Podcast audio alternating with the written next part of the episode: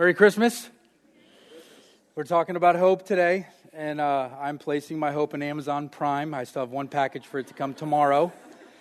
You know, I, I, I but I, I, feel confidently.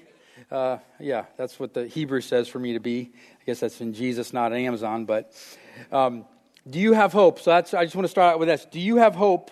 Um, because I want to talk about um, how hope and fear interact. Because I think a lot of us um, can be very hopeful, and, um, and, and, we go through life and we, we're living at a certain clip. But then when fears start coming in, that dramatically affects our hope um, and the way in which we live. Um, when you lose it and fear wins out, um, it's, not a, it's not a great place to be in. I remember being in the seventh grade and my buddy Brian got up to bat and was the fastest pitcher in the league, and his name was Scott Kalinsky, and he threw gas. And uh, Brian was up there, and he was kind of uh, taller and thin, and Brian got hit in the ribs by this guy pitching, right? It, um, it broke his rib, and then it punctured his lung, right? And he started spitting up blood. They had to bring the ambulance out, right?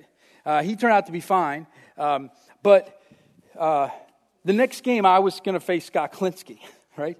The next game, I was going to have to get up there and, uh, and face him. And I didn't have a whole lot of hope, I'll be honest with you.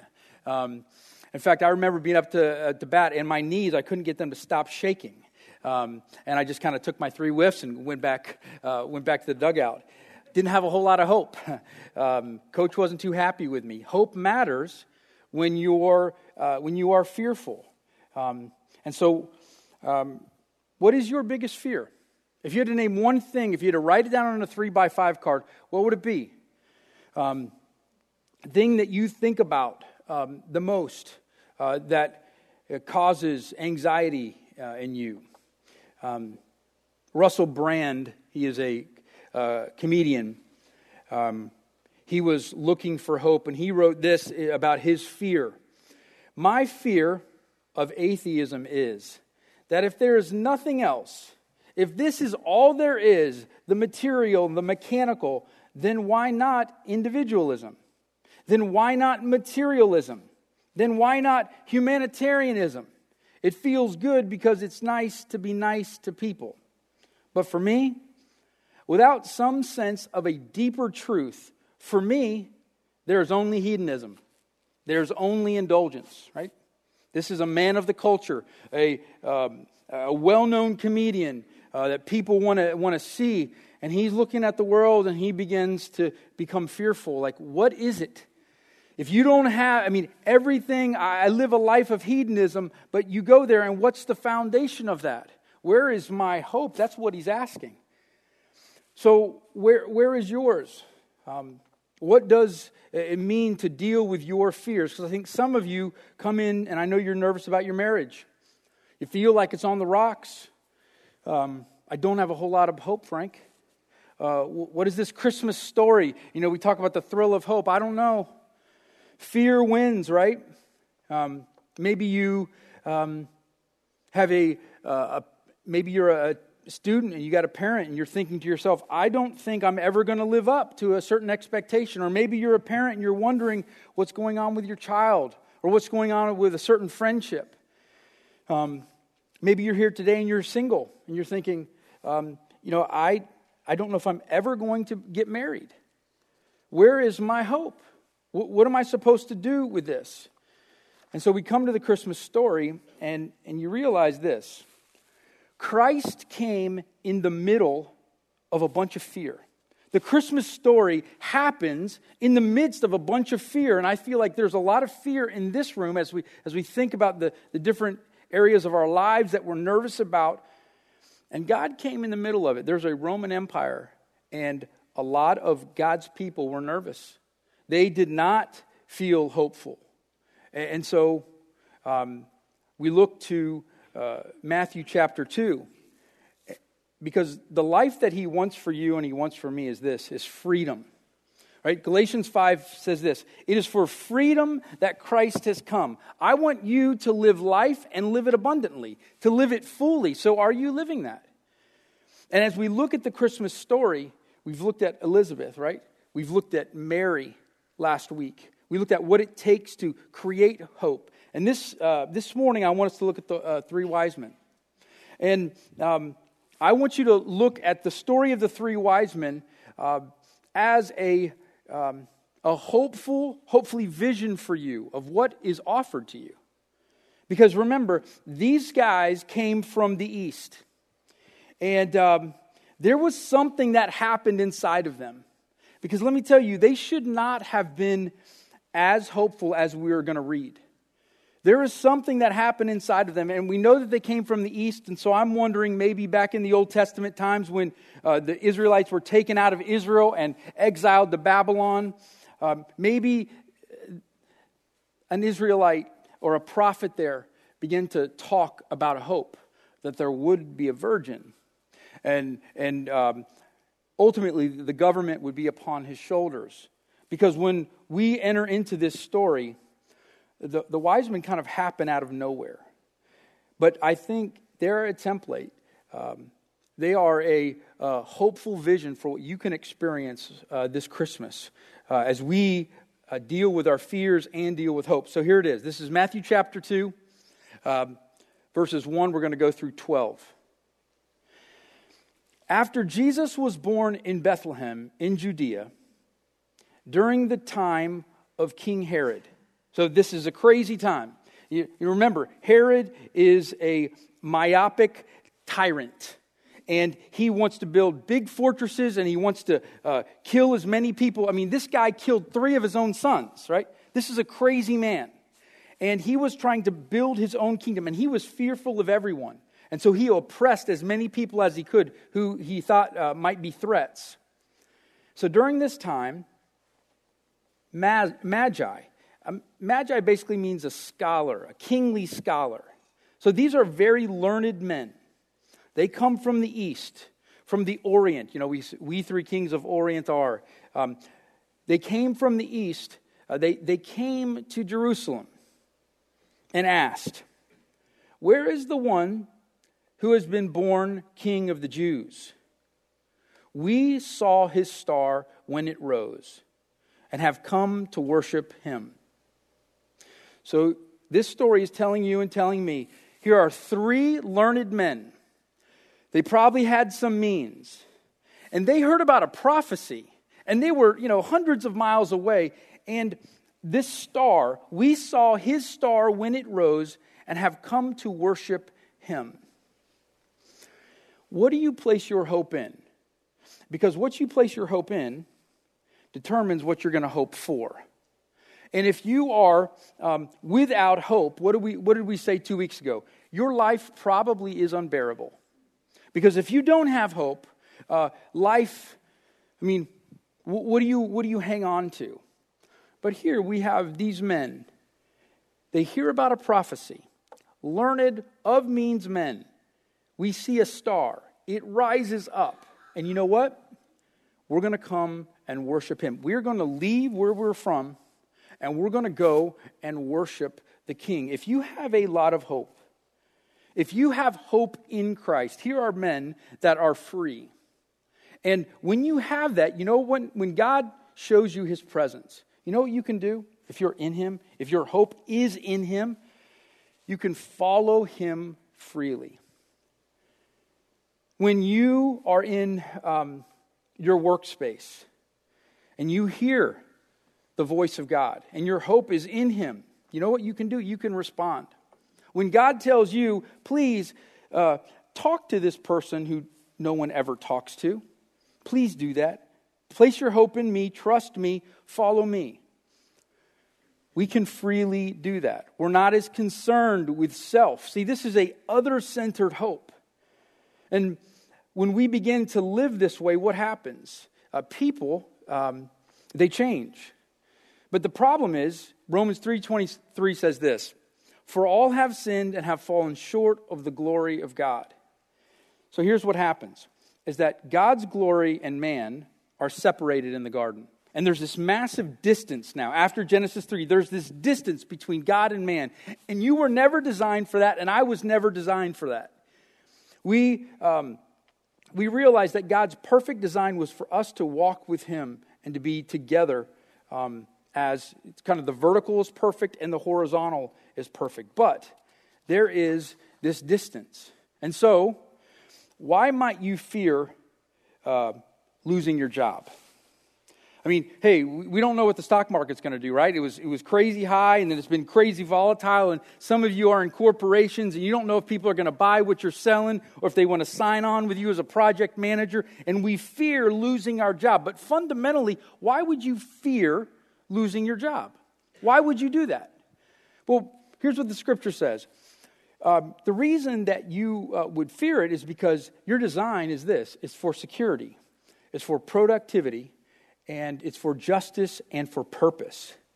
Um, you were not designed for uh, injustice, you were not designed for uh, unfairness or loss or failure. And so your fear is based in what? This distance. Uh, you were not designed, and that's what this, uh, the sin of man has done. There's this gap. So, why do you fear losing your job? Because you weren't designed for it. Why uh, would you be fearful of going into surgery? I mean, why? If, you, if you've ever had a procedure done to you, why would that make you nervous inside? Well, the scriptures say that you were not made for surgery. Your body was made to reflect life and health and peace and vitality.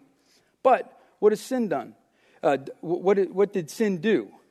Well, you experience sickness and pain and even death.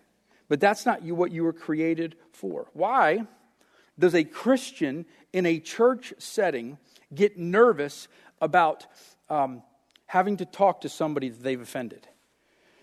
Why are you nervous in a Christian church about someone coming to you and asking for forgiveness when they've offended you? Why, why do we um, anticipate a very awkward, tense filled conversation when that happens? Because you were not made for that. You were not designed for that. You, what you were designed for is perfect community, perfect connection, perfect intimacy, a perfect relationship. But we don't experience those things. And we experience fear around relationships, around our health, around our vocation. And here's what Christ says Look, I have come to relieve this, I have come to restore this. You could think about it this way that the reason all of the prophecies and all the promises of the Old Testament were written about Christ were to reveal his what? His sovereignty. Right? Timeless sovereignty. He's over all time. The reason Christ came through a virgin, why would he do that? Well, he wants to reveal his power. So, not just his sovereignty, but his power over um, the, the natural process. The reason Christ came to earth as a man was to reveal what to you and to me? his presence, right? He wants to reveal his, his presence, his glorious the glorious presence of God. And finally, the reason why Christ went to the cross was to reveal what? His grace. That's, that's what he did for you. And so, as we understand that, your hope is supposed to be placed in the work of Christ. If we do that, um, then here's, here's what we're offered we're offered uh, hope, we're offered peace. We're offered uh, love, joy, peace, patience, kindness, goodness, gentleness, self control. Those things come out of you, the fruits of the Spirit. But fear gets in the way. Verse 3, it says this When King Herod heard, heard this, heard about these wise men, he was disturbed, and all Jerusalem with him. When he had called together all the people's chief priests and teachers of the law, he asked them where the Messiah was to be born. In Bethlehem in Judea, they replied, For this is what the prophet has written. But you, Bethlehem, in the land of Judah, are by no means least among the rulers of Judah. For out of you will come a ruler who will shepherd my people Israel.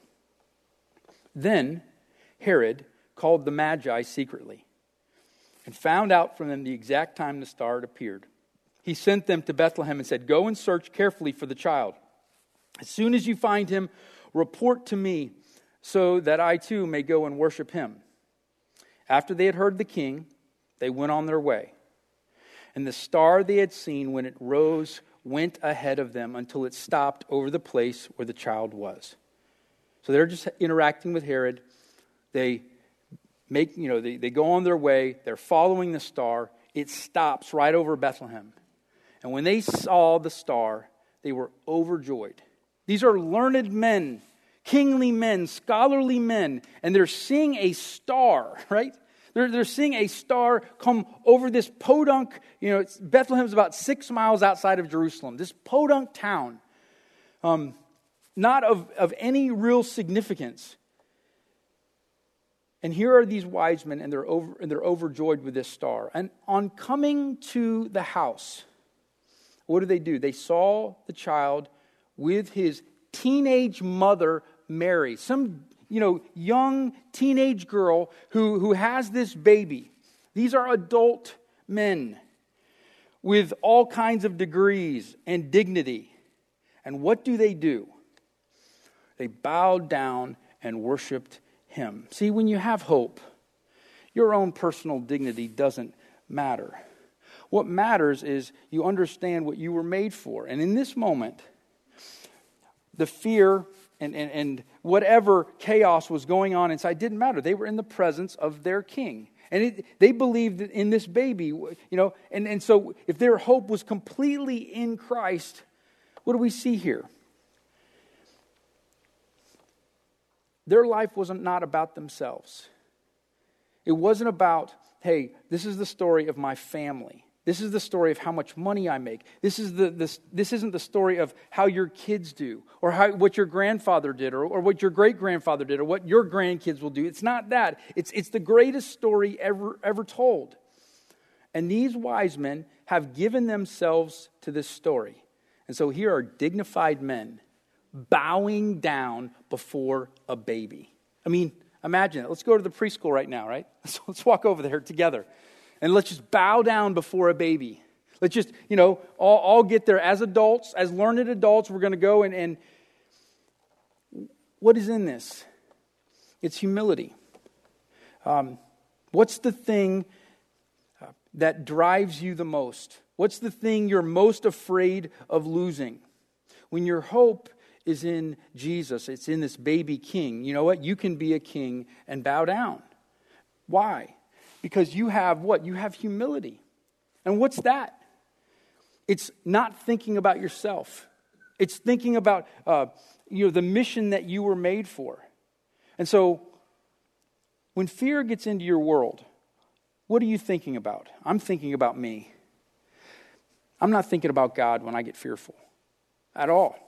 I'm thinking about, okay, what I need or what I'm not getting and what I need to control. And I get fearful and I get desperate, and that starts bleeding out in my relationships. And people, um, you know, they sense, hey, Frank, what are you trying to do? Um, I remember feeling a uh, deeply anxious moment when we first started the church. We were over at the YMCA. It was one of the first uh, meetings and I had a, a, coach. His name was Steve Ogney, and he was coming in for um, this one particular Sunday night. He flew all the way from California, and this is the first time he was going to see uh, see me teach or preach. And um, I I was really nervous, right? I mean, like really nervous. And the way, uh, at least the, the, way they used to have it over there in Waters, uh, the Y, there's a room, and then there's like this little hallway area with this tiny little bathroom, right? And then you kind of walked out, and then there was the room that we met in. And um, so it was about five minutes before, and I was getting nervous. I'm like, all right, just going to walk into the bathroom. I got to give myself a little pep talk, right? I feel real good about this. And I kind of looked at, uh, I looked at myself in the mirror, and I was, I was, you know, I could just feel my heart beating. I'm like, all right. I was like, all right, we going to do this? Are we going to do this? feeling, feeling nervous, and all of a sudden, I just see the stall door open it's Steve, and he's like, Yep, we are going to do this.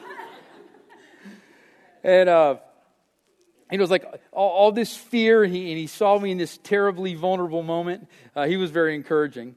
Um, but the question in that moment for me was okay, um, are you going to let fear, are you going to let your fear, Frank, drive you to what? To Christ? Are you going to let fear drive you into hope, or are you going to take control of it? Are you going to take control and say, no, this is what I want? So there's King Saul in the Bible, and he was this six-four stud, and he was the first king of Israel. And all of a sudden, David comes along and he kills Goliath. And he started singing this song, right? They started singing this song that said, Saul kills thousands, you know, I don't know how it went. Um, but David, he kills 10,000. He kills 10,000 guys. And Saul kills a 1,000. And it drove him mad. Saul literally uh, uh, was driven mad. I mean, he lost his mind because his fear of losing out um, to David won over the hope that he had in God uh, sustaining Israel. I feel like that happens all the time in our church. You have an opportunity to allow hope to overwhelm fear, but we so want control. You so want uh, security that, hey, we grab it away and say, no, no, this is my life. During the recession in 2008, 9, and 10, um, there was a few families that lost their jobs, right? I remember this one family, um, they lost their job and they completely pulled away from the church. They were involved, but they completely pulled away. And, and the more, you know, I, I was able to talk to them a little bit, they basically said, look, we don't want anybody um, in our community, our church community, to know uh, how much in need we are. I do not, hey, I do not want to show people that we are in need. And many of us struggle with that. Um, they pulled away because their hope was in uh, the way in which they were being perceived. Another family lost their job. You know what they did? They wanted control. They didn't isolate themselves, but they went after one another and blamed one another. And they tried to get control and say, it's your fault or it's your fault. You know what happened? That, that family fell apart. They got divorced. Um, because, hey, we needed to somebody to point a finger at. We actually had another family where they just didn't even want to deal with it and they started buying even more things to kind of, you know, live in this fantasy world. How do you deal with fear? How do I deal with fear? When we look at the wise men, when we look at what happens, um, we realize that Christ answers every single fear that we have. Because some of you might be asking yourself, you know what? I don't know if I have what it takes I feel inadequate. I walk into a classroom, I feel, I feel less than. I walk into this room, I don't have what other people have. I, I am less than. And what Second Peter says is um, God says to you, You have been given everything for life and godliness according to the true knowledge of me who called you by my own purpose and glory. He's saying, I've given you everything. You fear being inadequate, but you don't realize what you've been given. Others of you say, You know what? I have a past, Frank. You know what I have done? I, you know, I, I don't ever want my kids to find out what I've done. And I live in this insecurity because I have failed. And you think, you know what? I've really messed up and I'm no longer useful to God. But he says in 1 John 1 9 to you, if you confess your sins, I am faithful and just to forgive you of your sins and to cleanse you from all unrighteousness. To, to, to um, allay your fears, to, to, to restore yourself back to Christ. Some of you uh, are nervous about not having an identity. You're not sure who you are. And what 2 Corinthians 5.17 says, if anyone is in Christ, the new has come and the old, uh, or the new, the new has come and the old has left. That's who you are. You are in Christ. You have an identity. Others of you think, you know what? Um, I think I'm just insignificant. People don't really care about me. Uh, they don't care for me or really even care about me. And here's what Jesus says to you He says, Come to me, everyone in this room who is weary and heavy burdened, and I will give you rest. Come. Um, you need to take my yoke upon you because my burden is easy and my yoke is light. Come and come into a relationship with me. Some of you need to hear that. You fear insignificance, and He's saying, Let me give you this hope. Do you need to feel the thrill of hope? Take that. Take that truth and live in it. Because hope um, will, understanding hope will change your life. Last verse I'm going to give you, and that's from 1 Peter 5 7. If you're feeling anxious this morning, here's what he says to you Don't let your fears drive you to craziness.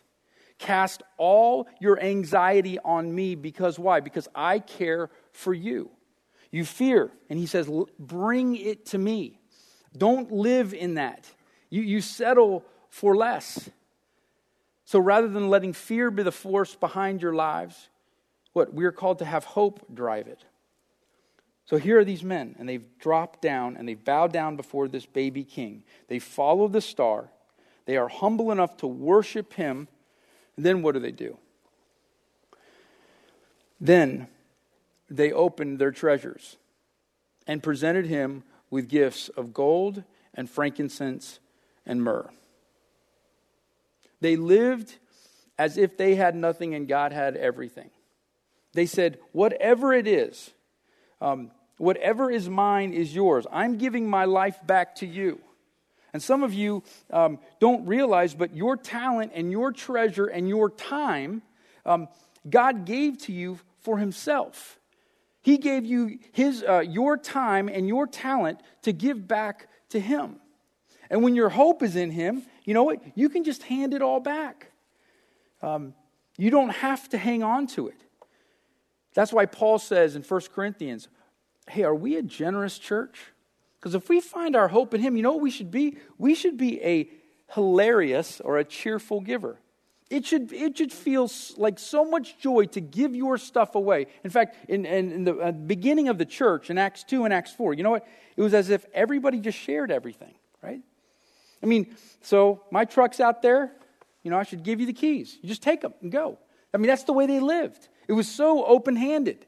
Hope, when you live in that, um, you just give things away. And I ask you know, I ask myself all the time is this a generous church?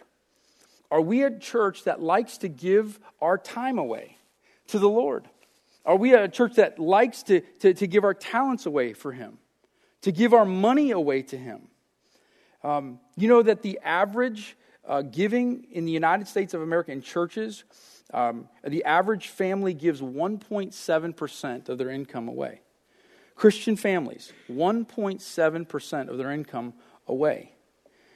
But when we live in hope, hey, hope is open handed. One of my, one of my um, heroes, Frank Barker, he started uh, Briarwood Church in Birmingham, Alabama. And he started at 50% uh, of his income. And that's kind of where he started. And he started giving 1% more away each year. So I think, he's, I think he gives away 75% of what he makes. When you, when you realize, because it's not his. Hope is open handed. These are free men. These wise men are free and they live in hope and they're following and they're humble and they're not dignified. Their personal property, their personal dignity, all of it's gone. It's all in the Lord. Lastly, they opened up their treasures and presented him with gifts of gold, frankincense, and myrrh. Last verse is this and having been warned, warned in a dream not to go back to Herod, they returned to their country by another route. So when God tells you something, when God gives you a dream, let's say, or God gives you a Holy Spirit nudge and says, "Hey, hope in me." I know you have you have um, influence with Herod. You had a really good interaction. In fact, Herod's the most powerful uh, man in the land, and he wants to talk to you. You could probably uh, use this and leverage this for your own good in some way. And God's saying, No, no, no. You saw the king. Your hope is from me. Uh, we want you to leave. We want you to, uh, you know, get out of there and don't let anybody know where Jesus is. What, what happens right after this? What do we know? Um, Mary and Joseph, they flee to Egypt because Herod gets nutty and Herod says, I'm going to kill all the boys two and under. And so they flee to Egypt. Why was that important? God's whole plan. Because it fulfilled the prophecy that out of Egypt a Savior would come, right? Out of Egypt, right? A Savior would, would come all throughout the Old Testament. What do we know about hope? Who has God asked you to share your faith with? How much time has God asked you to spend with Him? How much of your uh, emotional energy does He want? He wants it all. I mean, when's the last time that you knew God was saying, you know what? Okay, I just want you to spend a half an hour praying to me, talking to me. You know you need to go take your wife out on a date night. You know you need uh, to call your best buddy. You know you need to reconcile that relationship. And God is telling you that. When you listen to Him, and, and that is your compass, right? That is your true north. You know what? You become very, very responsive. But you know what? You are free because you're living as you were designed, and that is to do the will of God. And so, what did Paul do? Paul, I mean, that still struck me being out on the Mediterranean Sea. Paul just listened to the Lord and he just went. There's nothing in his way. He just listened to the Lord. And that's why I think he experienced so much more blessing. This is not a, I'm not trying to preach a um, health and wealth gospel. But when you become responsive to what God is trying to tell you to do, there's how many reasons could, could there have been for the wise men not to do any of this stuff? Plenty of. You have plenty of reasons, built in excuses that you already give God. But if you're responsive to Him, if you listen to Him, and He's saying, you know what? You need to break up with that girl. And you think I'm just going to hurt you. But you know what? I'm saving you. I'm saving that intimacy that you are about ready to have with that girl for your wife. So that when you sleep with her for the next 50 years, there's nothing in the way. I, I, want you to be responsive to the will of God because, hey, God has a design for you that He has these plans to prosper you. And I think they're coming out of the Orient. And I think they're living the freest, wildest, probably experiencing pain. But when you know you are being used for the Lord, who cares? Who cares what house you live in? Who cares um, the way you're being perceived, because you're, when you're in the middle of God's will, you know what you're experiencing at that moment? Eternal life. Not one day after you die. You get to experience eternal life right now. And when we live in hope and it overwhelms our fear, that's what's offered to you. And I think, staring at these wise men this week, looking at this, man, do I follow? Can I give away? Is God asking me to give away more? More money? Our budget's going to look less? Wait, I've got kids beginning to go into college. What, what, what, what is he asking me to do? How responsive, how mission minded should I be in the community? Am I being responsive to him? Or because we got a church started, I really don't have to share as much because people kind of come here now? I mean, these are the kind of questions I'm asking. Like, you know, am I still this soft and pliable? Or have my fears of inadequacy, my past failures, my fear of insignificance, are they in the way and so loud that I'm trying to hang on? Where are you? What would it mean for you to live in hope? Because these men are free, and that's what's offered to you to give your life completely over. I don't know what they do. Um, I don't know what they do after the fact. But I know for men to leave their country and travel, probably on camels, uh, to go find a baby king. This sounds like lunacy. This just, this just sounds bananas.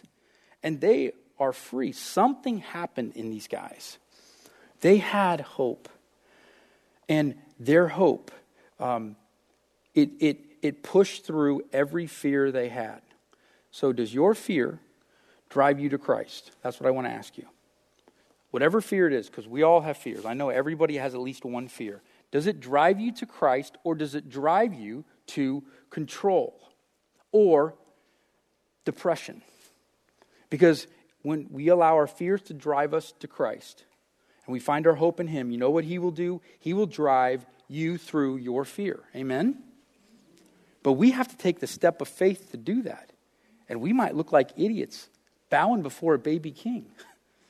But when we're in the smack middle of God's will, there is no better place of blessing, of peace, of joy, of hope. And that is what I think He wants for you. You want a gift for Christmas? You want the thrill of hope? Stare at these guys. Read this with your family after, after church today. And walk through these four points. Is our family responsive to God? Are we open handed? Are we following Him? And are we humble enough to, to give our time, our treasures, and our talents to Him? It's, it's the blessed life, if you will, right? It's, it's the, it's the uh, I've come that you might have life and might have it abundantly. Eternal life now. It's for us. It's why he came. To, to make the crooked straight, to make the rough places plain. That's what he wants. And he gives us this story as a gift. He's given us Mary and Elizabeth and now the three wise men as we think, okay, what does it mean for Westtown to, to receive a thrill of hope? Because when we do that, I tell you what, we push the ball forward. We, we, we continue to have these wins. And over time, I tell you what, churches then have significance because families stay together and other families come to know Christ. So, where are you? Please do not make this some lecture, some just data dump. Why were you here? Why are you here?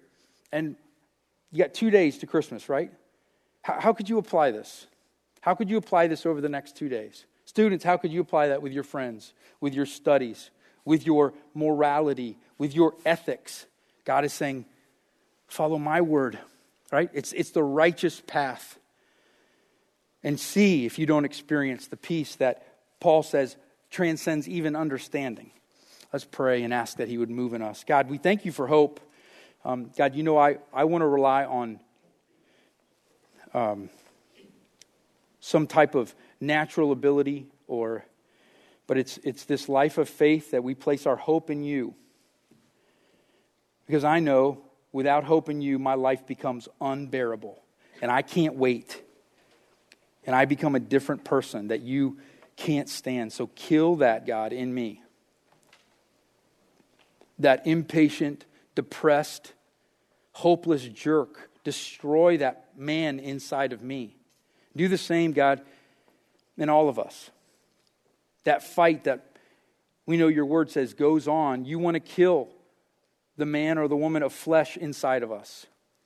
And you, you want to bring out the man or the woman of spirit that has hope, that is free and confident and soft like these men, like these wise men. Thank you.